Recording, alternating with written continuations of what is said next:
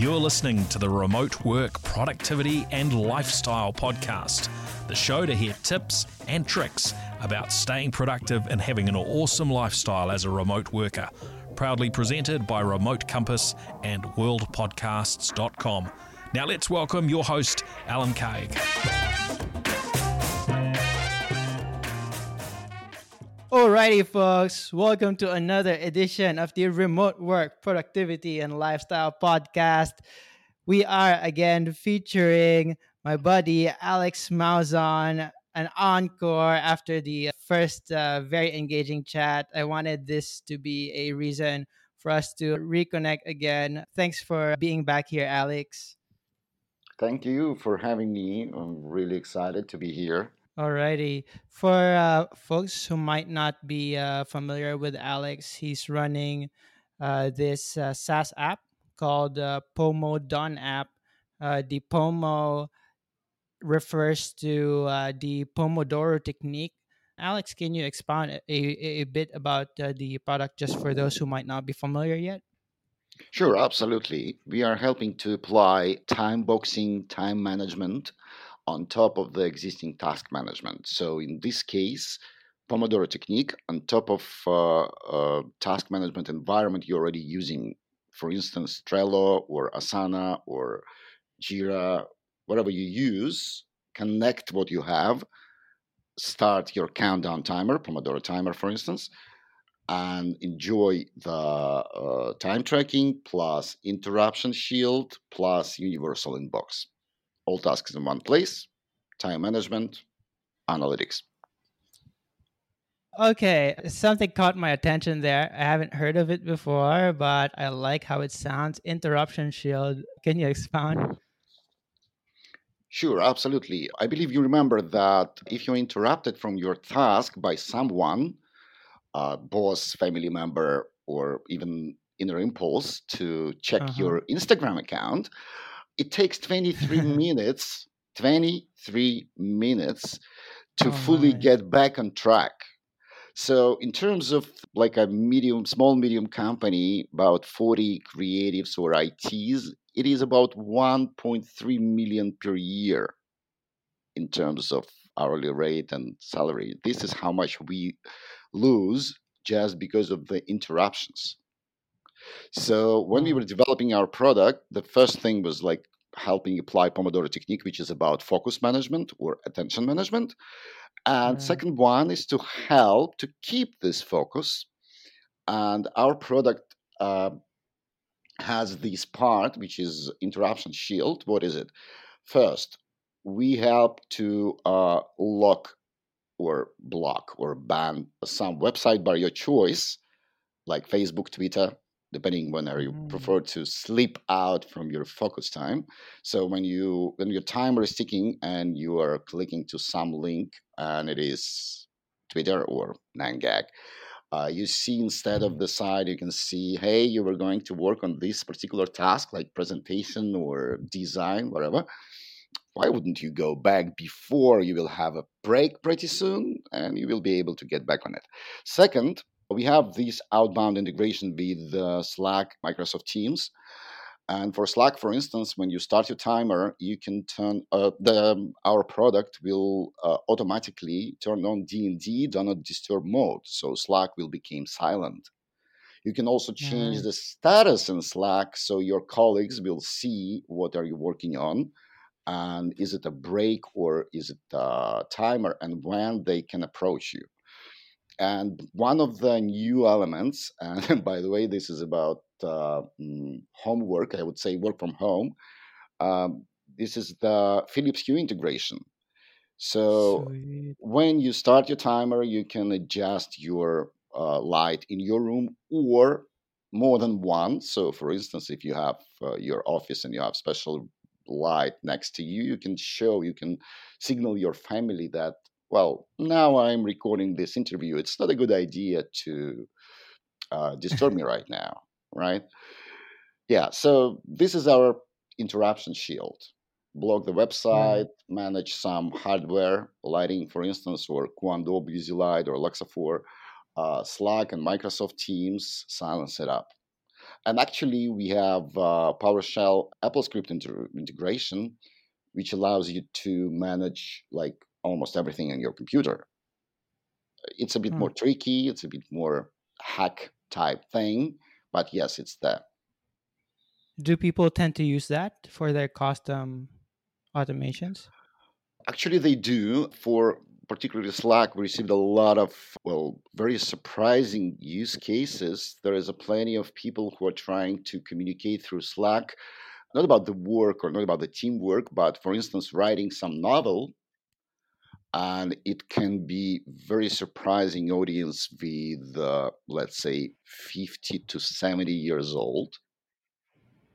And yes, they use Slack to communicate, and they love that they're able to silence it up while they're trying to write the novel using the Pomodoro technique. Right.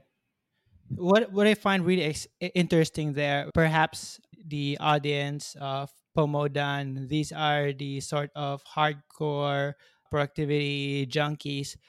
Whereas if we look at the market in general, most people or most organizations will only have project management and task management systems and tools by default. Is that a fair assumption, Alex?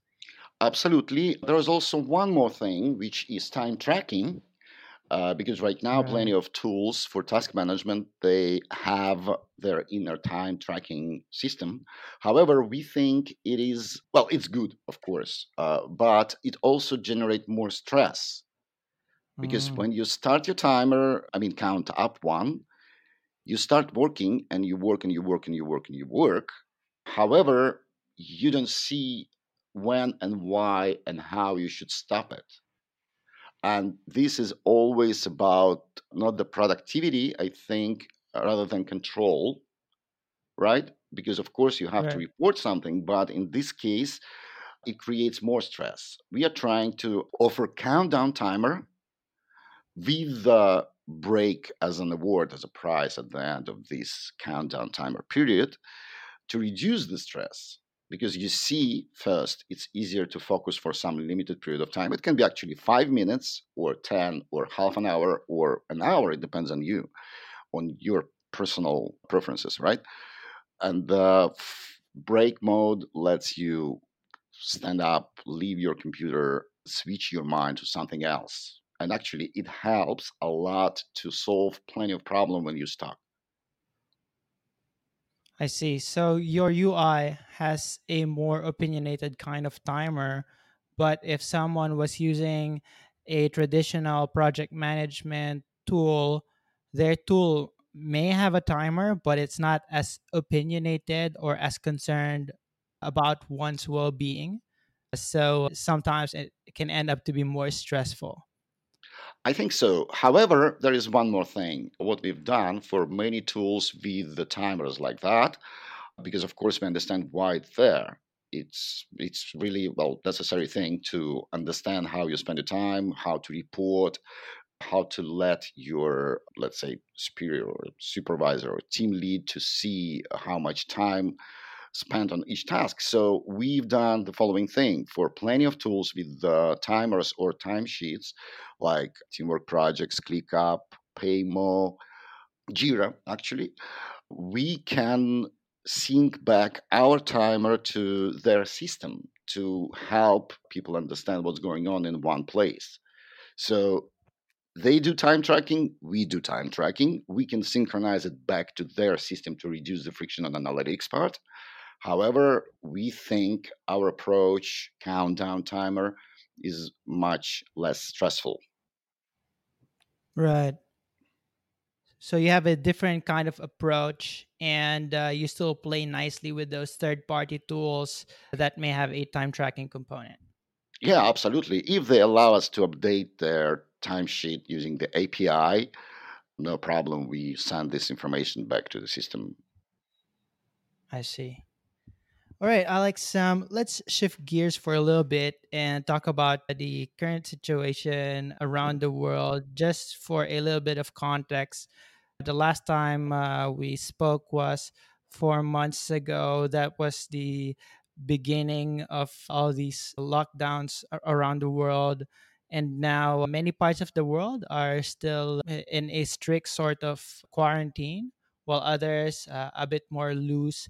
Can you share some insight in terms of what you notice with your users, with your target audience? Are you seeing some behavior change? Do you recommend to them new kinds of features because of the new behaviors now that they're working from home more often than before and now for an extended period of time? Yes, absolutely. First thing, the paradigm shift, of course. And if before the work from home was like a rare thing, then it was like a much more often because a lot of people were forced to stay at home and work from home. Now it's, well, a bit more loose. However, plenty of people prefer to stay and work from home, even as they can visit office and work from there. So it's balanced. It's much more balanced now, I would say. However, it's, of course, changed the inner behavior and the understanding. And what we can see that this interruption shield at home is much more important for now. And this is one more thing I forgot to mention. If we use the Android phone, for instance, our system helps to manage D&D mode, do not disturb mode there as well. So when the timer is on, your phone D&D is on. It helps a lot to stay at home and reduce these interruptions and distraction, because at home, of course, you feel much more like flexible and free. However, it also reduces your focus capabilities. Right. So this new normal, it dictates new requirements for the work, day-to-day work. And if we were talking and we were receiving a lot of requests about hardware integration for open offices, like Luxafor or Kuando Busylight, to help people next to you see, is it okay to approach you right now? This interruption shield moved to the digital world. Right. And I would suggest the physical world of an individual working from home is also quite interesting these days, because if the entire household is at home, you have your partner, you have your children around you. Schools are maybe closed in some areas. So everyone is at home all day. Then it's more critical to have these signals to tell folks when it's okay to engage with you or not, right? So if at work you want to manage your do not disturb settings in an office environment, I would suggest that the same will apply at home, especially since the average household has multiple people in it rather than a single individual with their private space. Do you think that's the case?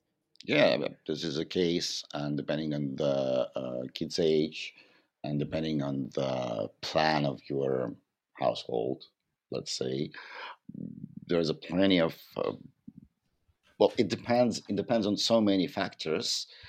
And you not only have to play nicely with your family, you have to adjust your day to have this time for them, and other way is to explain them when it's important to respect your focus time.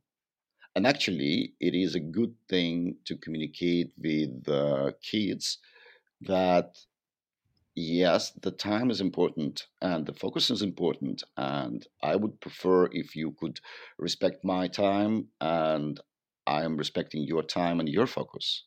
So, yeah, I think it's important for parenting as well. My kids are grown up, so it's not the case for me. However, I remember the time when it was an issue. Right. That brings me to the meat of the conversation that I wanted to discuss with you, which is attention management or focus management or energy management. Those were the three terminologies that I heard from you for the first time, and they really stuck with me. Actually, I just published a new course regarding creating boundaries that's heavily influenced by this idea of managing one's attention. Can you tell us about this idea of attention management or energy or focus management? How is it different from the type of typical productivity time management that folks might be familiar with? Well, I don't know what folks are familiar with and what exactly they define this way. And I would say the energy management is certainly a different topic. It's more about your health. It's more about your nutrition. It's about your time you spend on the workout, on, I don't know, walks, or not only physical energy, but also the, let's call it psychic energy. No, not the psychic, but psychological energy. Yeah. However, it's less about focus or attention. Speaking of attention, again, it's like a very old thing. In the 90s, Microsoft made this research, and it's like, it's a buzzword that human attention span is less than a goldfish, right? So like a 9 second for goldfish and 8 second for the human, the average attention span. You can find it. It's like so many people are mentioning it. It's like I prefer to avoid this this research mentioning. However, it is perhaps the good one here. And speaking of attention management, and actually there is a bridge to the energy management. I think that meditation can help a lot because it is about both attention and energy, right? However, attention management right now is important because of these distraction, the distraction level, noise level, digital noise, actual noise, visual noise, if you wish. And if we are going to talk about the practice, I would say the meditation is a good one, and everything that can help you to reduce the attention hijacking, it can help a lot, even on counterintuitive things. However, for instance, if you will review the works of Dan Ariely, behavioral economist from Yale University, I believe. I can be wrong here.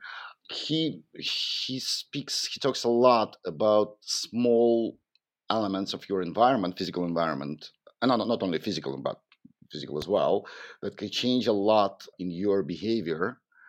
So like a small thing like clear desk can help a lot. Small things like reminders, you can think it's naive, it's speculation, but however, if 5 or 10 times a day you will occasionally see some reminder about the posture, it can help you to keep the posture much more than you think. So in this case, again, we have plenty of elements in our visual psychological environment that can help us to affect our attention. The focus as a goal here, right? The more you practice, the more you can handle it, keeping in mind, of course, that you have to switch between focus mode and, let's call it, relax mode, right? Or break mode. So it's important as well. So those breaks, I would say, it's other side of the coin, right? For the focus management. Right. I think, Alex, this is going to be a great point to add regarding what most people might think about productivity. Two concepts that I find to be popular but may have to be debunked are, number one, working more, clocking more hours is better. And number two, it is typically regarded as an attractive or a trait of competence when someone is able to multitask. You can sometimes even find that in job descriptions. Strong multitasker, right? So the idea of attention management or focus management, that's a different kind of perspective versus this culture of hustling or showing to everyone that I'm always busy, I'm busier than you, I work from 6 a.m. to 11 p.m., hence I'm more heroic or maybe more productive. I think those are fundamental concepts that have to be addressed for someone to even appreciate the idea that they have to do attention management in the first place? First, the multitasking myth is already debunked. There is so many studies, so many research that shows that it reduces the productivity, the results of the work, and increases the tiredness and work health, let's say. So it is not a topic. Of course, for some specific type of works, multitasking is important. However, I would say there are not so many of them nowadays. And in terms of, so for instance, let's say if you have dozens of support requests in the real time and you have to switch between them and you have to have the capacity to keep in mind everything at once, of course, with this ability to switch and multitask, let's call it. It's not quite correct, actually, but this ability to switch is like a good benefit, but it's very, very, I would say, narrow specific. However, as long as the myth debunked for the most types of work, the more you can focus on what are you working on right now and keep one task at a time, the more productive and more sane at the end of the day you will be.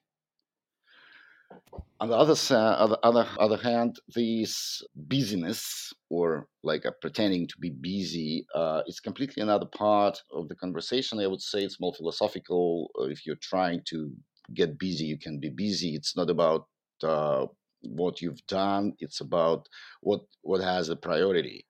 If you understand your priority, you can work like, I don't know, 3-4 hours or maybe half an hour per day and deliver and achieve much more than working from 6 a.m. to 10 p.m.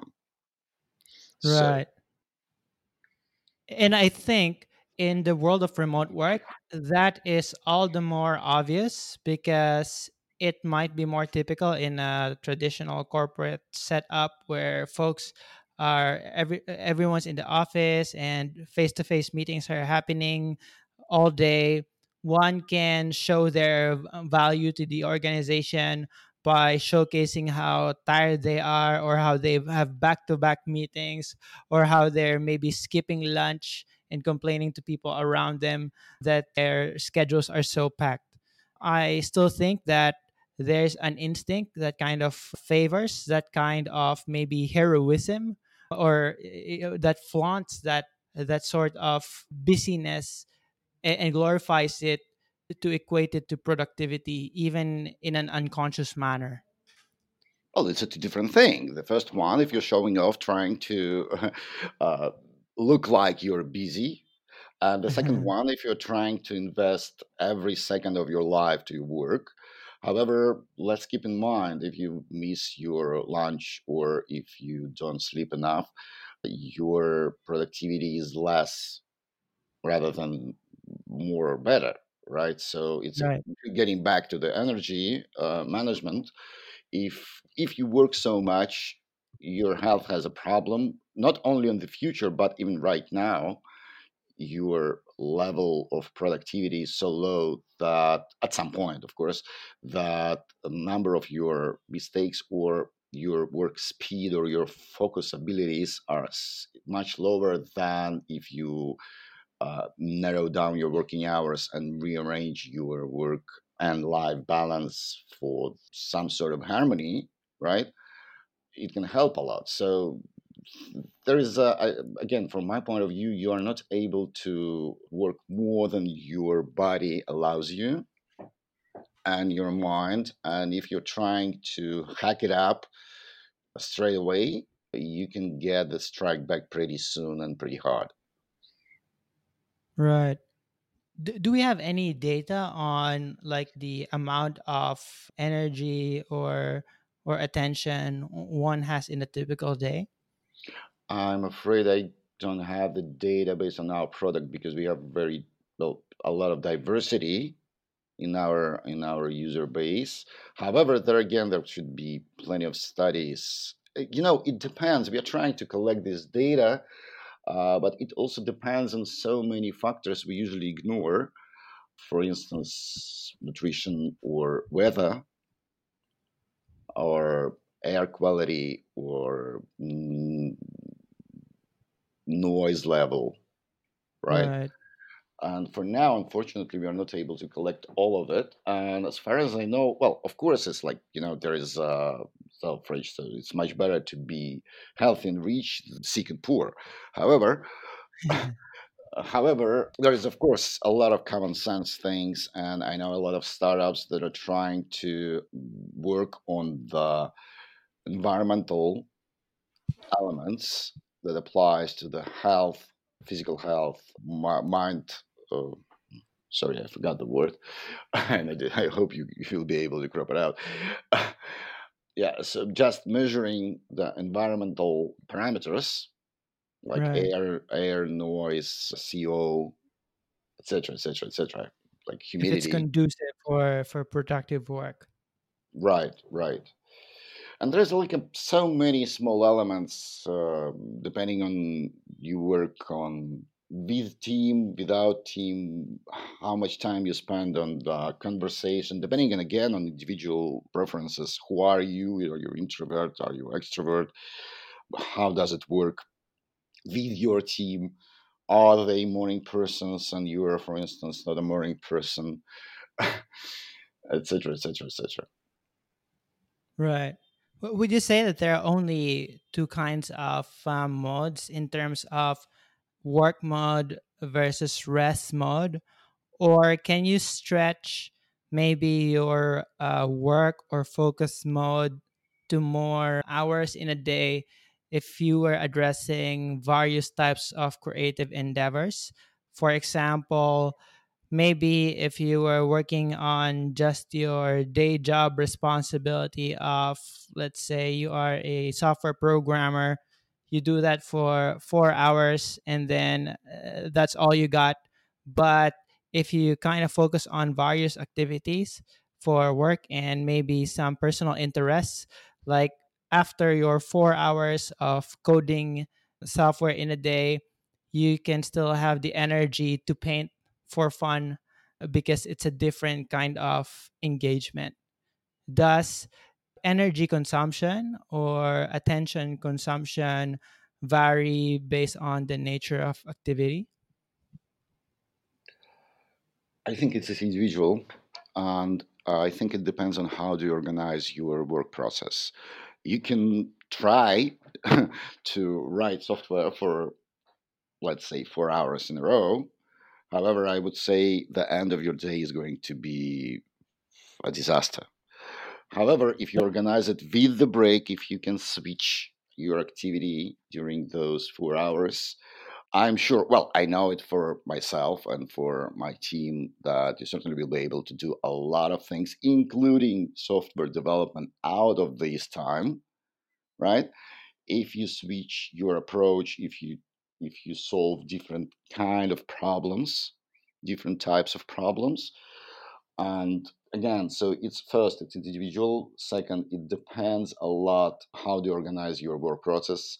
Third, are you this type of work, if you're able to switch between the type of work, not only like a focus mode and relaxed distraction mode, but also what exactly are you doing on your focus mode and distraction mode as well. Right. Yeah. So, and by the way, when I said 4 hours, I meant in aggregate, not so much a single session. 4 hours of coding work is probably 4 or 5 different sessions throughout the workday. No, it's a cape of both ways. It depends on how old are you, how new you are in this business, in this craft, right? What kind of work you do, because you can spend half of this time researching for the good solution or like drawing some things on the piece of paper. And it still will be this creative software development thing, right? Right. So on average, yes. However, again, it depends on you. It depends on your abilities. All right, Alex, tip in terms of how an individual can manage their attention so they can be as engaged as possible in whatever task they have in front of them, whether it's for work or a personal passion of theirs?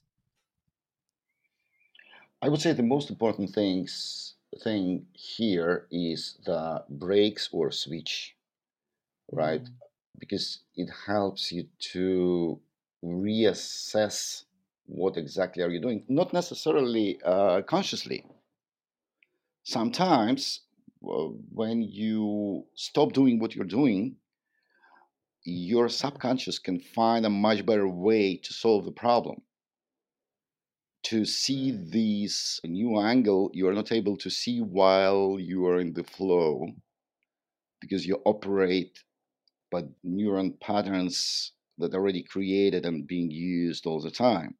So this break thing can help you to, not you, but subconsciously you, right?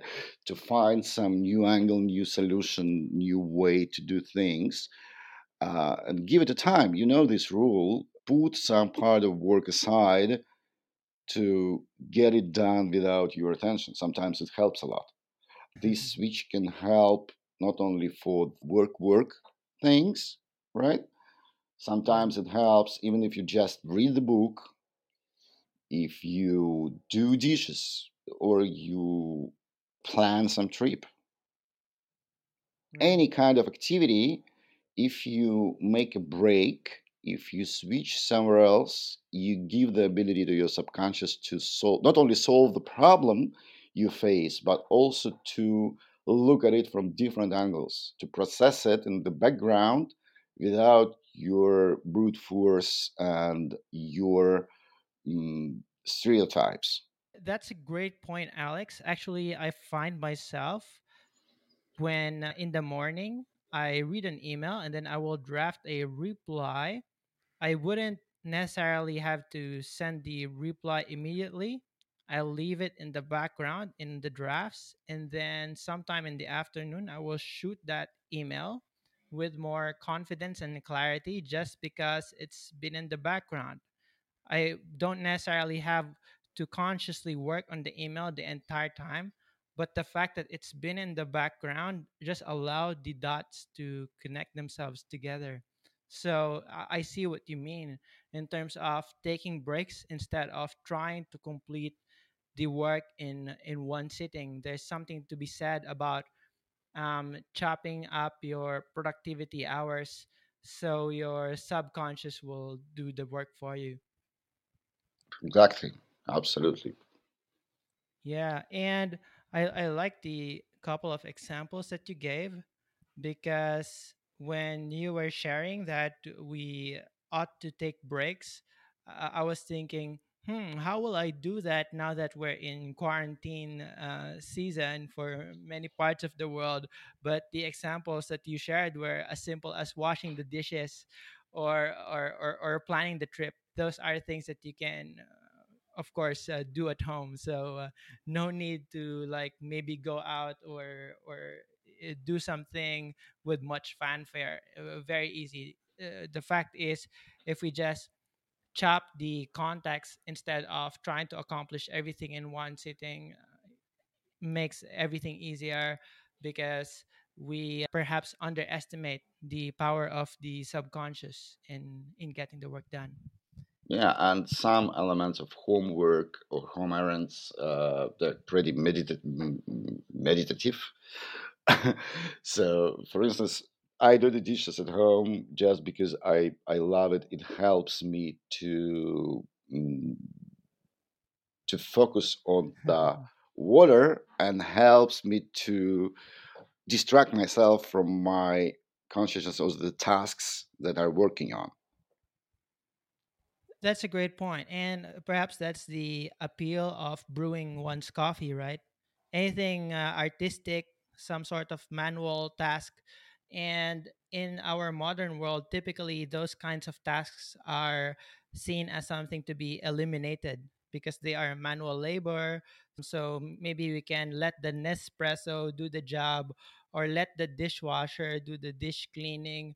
But in this modern world, we can use those tactile or physical activities that allow us to move and change the context a little bit, especially if you are working from home and there's not much freedom to move around, whether it's the coronavirus or another personal or professional reason that you have to stay in one place. Absolutely. The cooking is another great example, actually. Ooh, I love that example. Yeah, it's fun to do, and you get to eat the end result, right? It literally nourishes you. If you're able to be, persistent and get this end result, because nowadays when you're trying to solve the problem and you're anxiously in the problem and you try to cook, you can eat everything before the end result appears.